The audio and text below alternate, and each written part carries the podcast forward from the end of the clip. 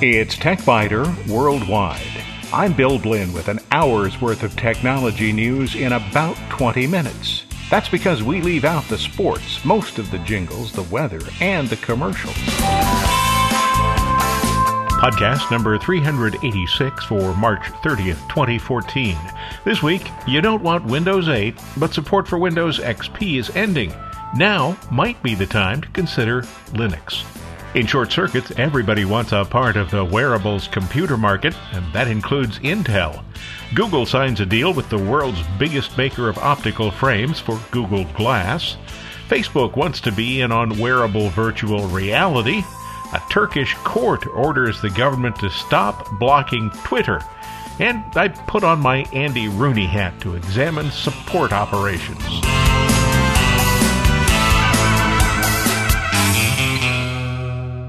You already know that support for Windows XP ends a week after April Fool's Day. But then what? No, this isn't going to be another one of those, oh, you really need to upgrade to Windows 8.1 messages. There are some other options. If you don't want to upgrade to Windows 8 because the naysayers have you convinced that it's no good, and you won't upgrade to Windows 7 because it's outdated, what are your choices? Well, you could buy a Mac. Or you could install some version of Linux. Have you heard of Zorin?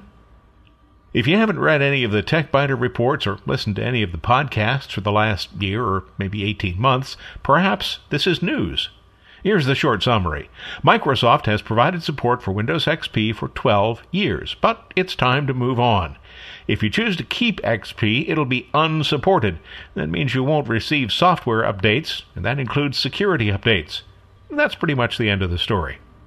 Maybe you've tried Linux, but you found even the distros such as Ubuntu are somewhat hard to get used to because the interface is considerably different from what you're used to, assuming that what you're used to is Windows. Zorin OS is a Linux distro that's based on Ubuntu. It has been modified so that it looks and acts quite a bit like Windows. In the words of the developers, Zorin is designed for Windows users who want to have an easy and smooth access to Linux. Basing it on Ubuntu makes sense because Ubuntu is the most popular desktop Linux operating system in the world. So Zorin OS 7 sits atop Ubuntu 13.04, also known as Raring Ringtail.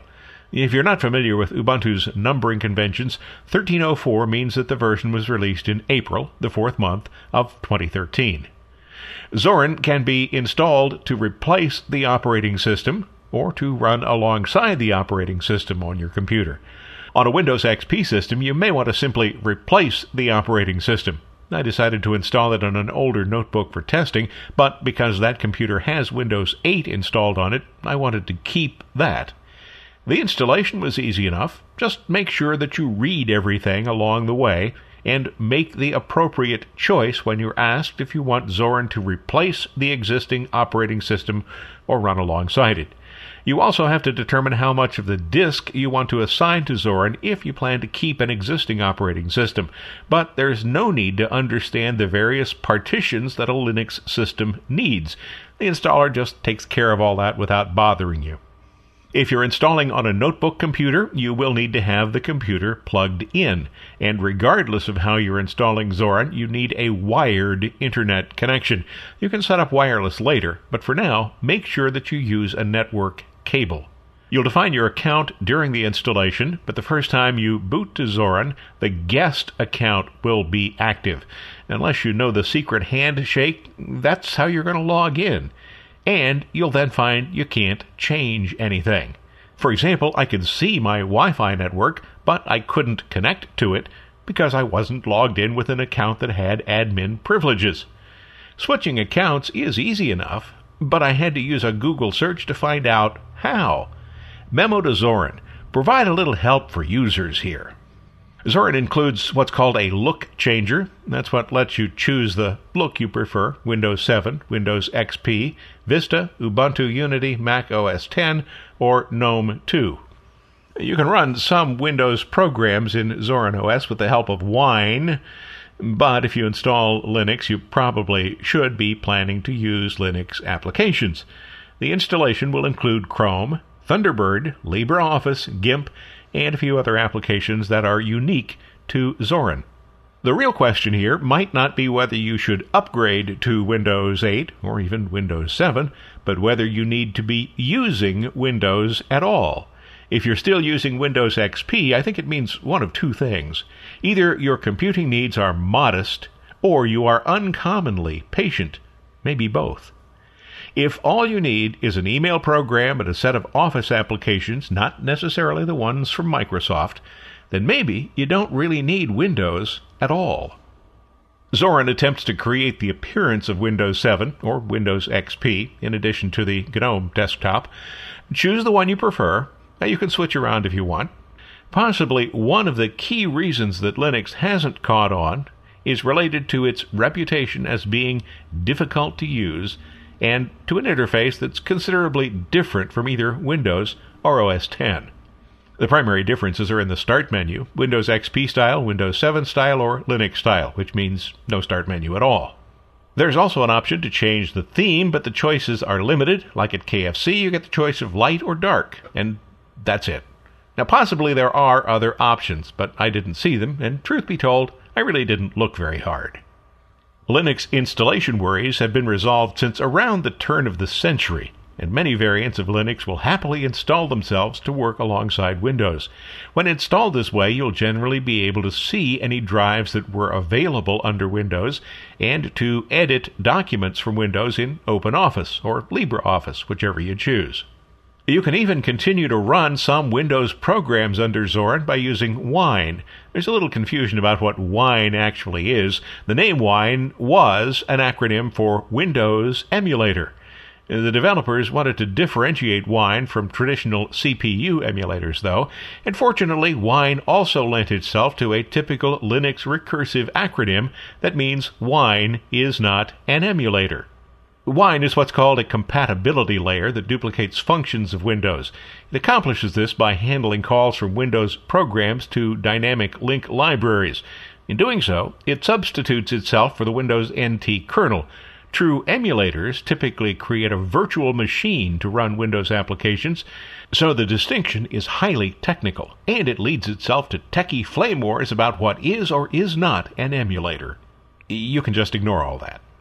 Wine is an open source application that also includes WineLib. It's a software library that developers can use to compile Windows applications when porting them to Linux systems. When you install Zorin, the only application installed under Wine is a notepad like program. You can, of course, add more. Those who are unfamiliar with Linux will find a large number of directories with names that seemingly make little or no sense. Names like bin, lib, etc., mount, and opt. Ignore these. Just head directly for Home. Home appears in both the left column of the file browser and in the right column when the computer is selected. Home is where all your files will be. Unless you know something about Linux, just let those mystery directories continue to be mysteries. And if you've installed Zorin alongside Windows, you'll find another item under Devices in the left column. In my case, it's called 136 gigabyte volume. It's called that because that's the size of the Windows partition. Drilling down, you'll find a users directory, your Windows username, and a documents directory below that. You can open documents from these directories and save documents to them. So your old Microsoft Word documents, for example, or your Excel documents, they'll still open in the Writer application or the Spreadsheet application of OpenOffice or LibreOffice. When you're looking for applications to run under Zorin, the Software Center will be helpful. Select an application and install it from right there. Linux applications aren't the monolithic constructs common to Windows. Instead, each application may have dependencies on dozens or perhaps hundreds of files, and each of these can be updated individually. The operating system watches for updates and installs them automatically. The Software Center itself, though, seems a bit flaky, in that every time I used it, it eventually crashed. This is less of a problem than it might seem. Just restart it and continue. Many of the Windows programs you are familiar with do have Linux versions. I found a list of some common Windows applications that also run on Linux, or perhaps we should call them common Linux applications that also run on Windows, on Lifehacker. For example, Buddi a financial management system. KeePass, you've heard about that one. Password Manager. TrueCrypt, I've told you about that one. File and disk encryption. Thunderbird, that's the email program. Both Pidgin and Adium instant message applications run under Linux. Miro, a video player. 7-Zip, probably the best file compression system around. Browsers such as Firefox, Chrome, and now Maxthon. Dropbox for cloud storage. And the robust media player, VLC, that I wouldn't be caught without. Zorin has attempted to create a settings system that's similar to the control panel. It's a reasonably good facsimile, and most Windows users will probably be able to figure out which icon to choose when they want to change something. In the past, Linux systems have frequently had problems making use of audio and video applications and some other kinds of hardware, including Wi Fi adapters. Zorin on an older notebook found and was able to use my mouse, Wi Fi adapter, sound card, and webcam with absolutely no intervention on my part. The bottom line for Zorin four cats. It's not Windows XP, it's not Windows 8, it's not Windows 7, but it might be just what you need. Don't confuse Linux with Windows. If you need a full Windows experience, you need Windows. But a lot of people would find everything they need in an operating system by using one of the many Linux distros and open source Linux applications. Zorin makes everything easy and it emulates the look and feel of Windows pretty well too. Additional details are available on the Zorin website. You'll find a link from the TechByter Worldwide website, www.techbyter.com.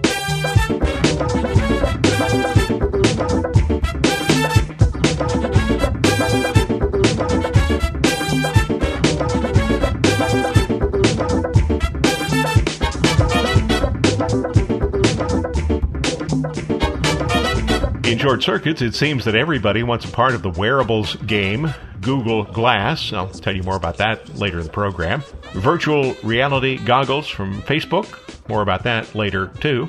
And now, a wearable fitness monitor from Intel. More about that right now. Intel has acquired Basis Science, a company that makes a wearable fitness tracker. Neither company had anything to say about the price Intel paid, but Basis Science CEO Jef Holove will stay with the company and become general manager at what Intel has named its Devices Group. The Basis brand name will continue to be used, and the company's 60 employees will magically become Intel employees. Basis is a top name in the wearable fitness monitor space with its $200 health tracker that monitors heart rate, perspiration, skin temperature, steps, and calories. The device tracks walking, running, biking, and sleeping automatically, and it can send reports to your iOS or Android device through a Bluetooth connection. Basis says the device is intended to complement and not replace a chest strap based heart monitor that you might use during exercise.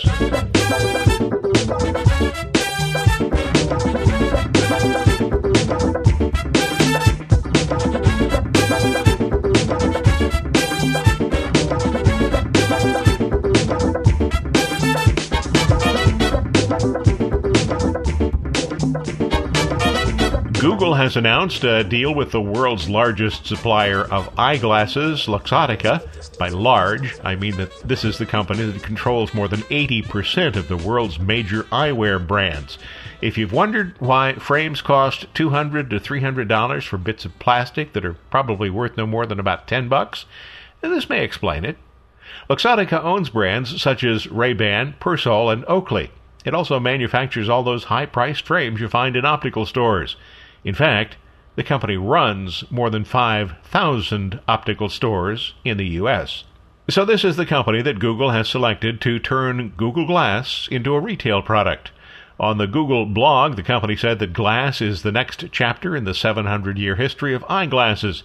Instead of just looking smart, these glasses actually will be smart. Google picked Luxottica because the company understands how to build, distribute, and sell glasses, says Google. They'll bring design and manufacturing expertise to the mix, and together we'll bring even more glass style to our explorers. Both companies are planning for the time, of course, when Google Glass will be for more than just the explorers, when the things are available for public consumption.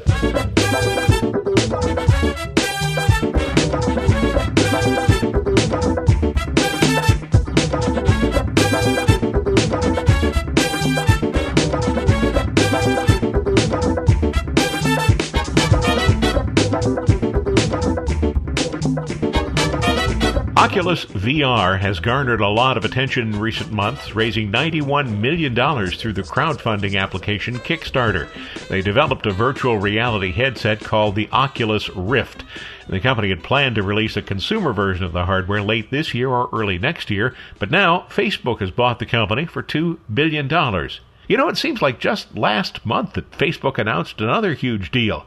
It, actually, it was just last month that Facebook announced another huge deal, buying WhatsApp for $19 billion. At $2 billion, Oculus VR was a bargain.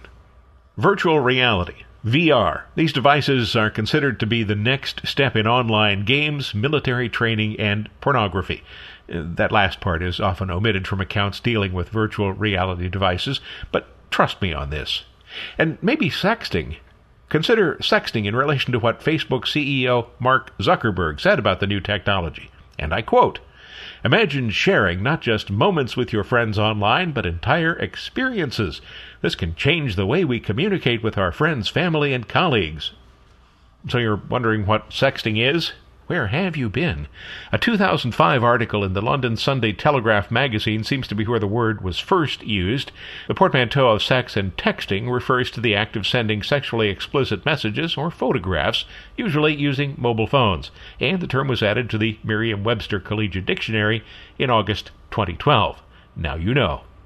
Oculus has shown off an impressive but rather clunky prototype.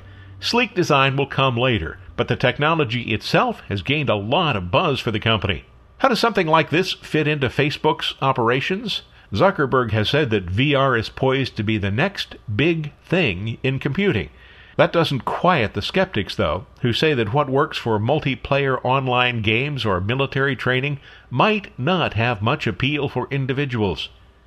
I think they're forgetting the pornographers.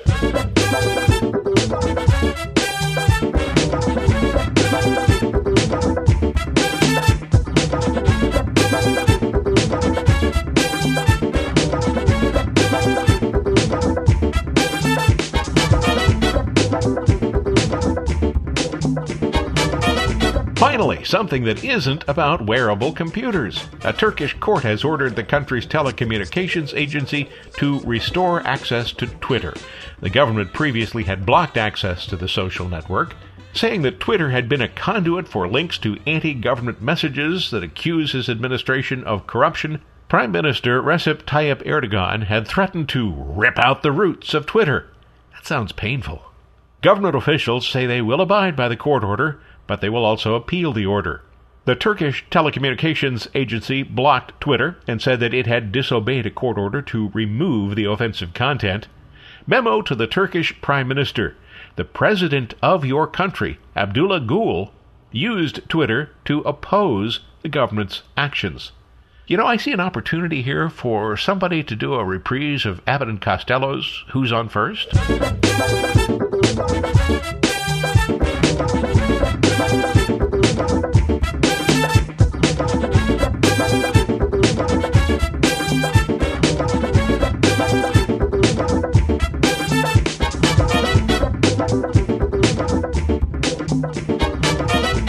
Okay, now it's time for the Andy Rooney hat. Several weeks ago, I got a new TV. There was a problem with it, so I called Samsung and got it straightened out. Later, I received a follow up call regarding the support call. I had spent about 40 minutes on the phone with a level 1 tech, another 20 minutes with a level 2 tech. Both of them were completely baffled by the problem. When I was passed on to a level 3 technician, I described the problem once again, and she said, Oh, that's a known problem, and I can fix it. And she did. The person who called with the survey seemed a little surprised that I felt the level 1 technician and the level 2 technician should have been made aware of the problem. In the Samsung world, the level 3 techs are the only ones who are qualified to connect to the TV, download new firmware, and install it. If Samsung would simply make the information available to level 1 or level 2, then they wouldn't waste the customer's time, and Samsung wouldn't have to pay so many level 1 and level 2 techs to have the customers try things that they've probably already tried. At least when it comes to computers, it works like this. You have level 1 technicians. These are the folks who are able to breathe unaided most of the time and read a script. They are unable to understand the words, I have already performed all of the tasks you're going to ask me to do. Could you please escalate this call to level 2? The level 2 techs will also follow a script, but they'll have sufficient insight to diagnose and resolve most problems. And then you get to level 3. These are the technicians who don't have a script. They will listen to the description of the problem, ask insightful questions, and know how to resolve most thorny problems. It's rare for me to deal with anyone beyond level 3, but they do exist, at least at some companies. And that's pretty much the way tech support works. From a computer perspective, companies know that most problems are PEBKAC issues. PEBKAC is an acronym for Problem Exists Between Chair and Keyboard. And most problems actually are solved at this level by a level 1 technician with a script. And I have no problem with companies using a triage system, but it is frustrating when a known problem isn't communicated down to level 1. What was the problem? Well, this is a smart TV, which means that it connects to the internet. And before the first use, the user has to accept the terms of service, and the TV wouldn't display those. Until the terms are accepted, you can't log on to the Samsung server. The level 1 tech spent about 40 minutes having me jump through the same hoops I had jumped through on my own, confirming the network connection and things like that. The level 2 technician was considerably faster. She needed only 20 minutes to confirm that I had a good network connection and that something else was the problem. But when I got to level 3, she identified the problem in approximately 5 seconds. It then took about half an hour or so as she logged onto the TV, downloaded the new firmware and installed it. Oh, and by the way, a quick public service reminder. The annual Internet cleaning is scheduled for this coming Tuesday. Mark it on your calendar. During the day, you should place duct tape over any open network outlets. You do this to eliminate recycled electron spills. If you forget to do it and later find piles of electrons on your desk, you want to take appropriate precautions in cleaning them up. Although the recycled electrons can be safely discarded with your regular trash, they need to be collected using an extra strength paper towel that has been only slightly dampened. If you get too much water in there, could lead to a nasty shock if you wipe up more than a coulomb. In some cases, you might find it easier just to push the electrons back through the router and onto the internet. To accomplish this, you'd need either a can of compressed air or a you can use a reversible vacuum cleaner too. Create a funnel using a standard piece of paper that's been folded in half and then create the funnel by rolling the paper and spreading one end out. Place the small end of the funnel in the router outlet. Use your compressed air to blow the electrons back into the outlet. You'll find complete instructions and diagrams on the TechByter Worldwide website. That's www.techbyter.com forward slash 2014 underscore internet underscore cleaning dot html. Be sure to check that out.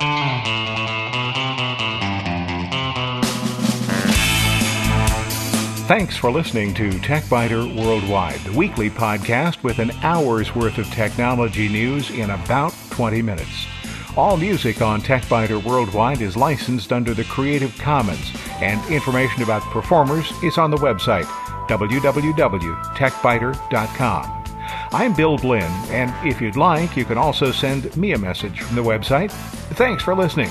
I look forward to talking with you again in a week.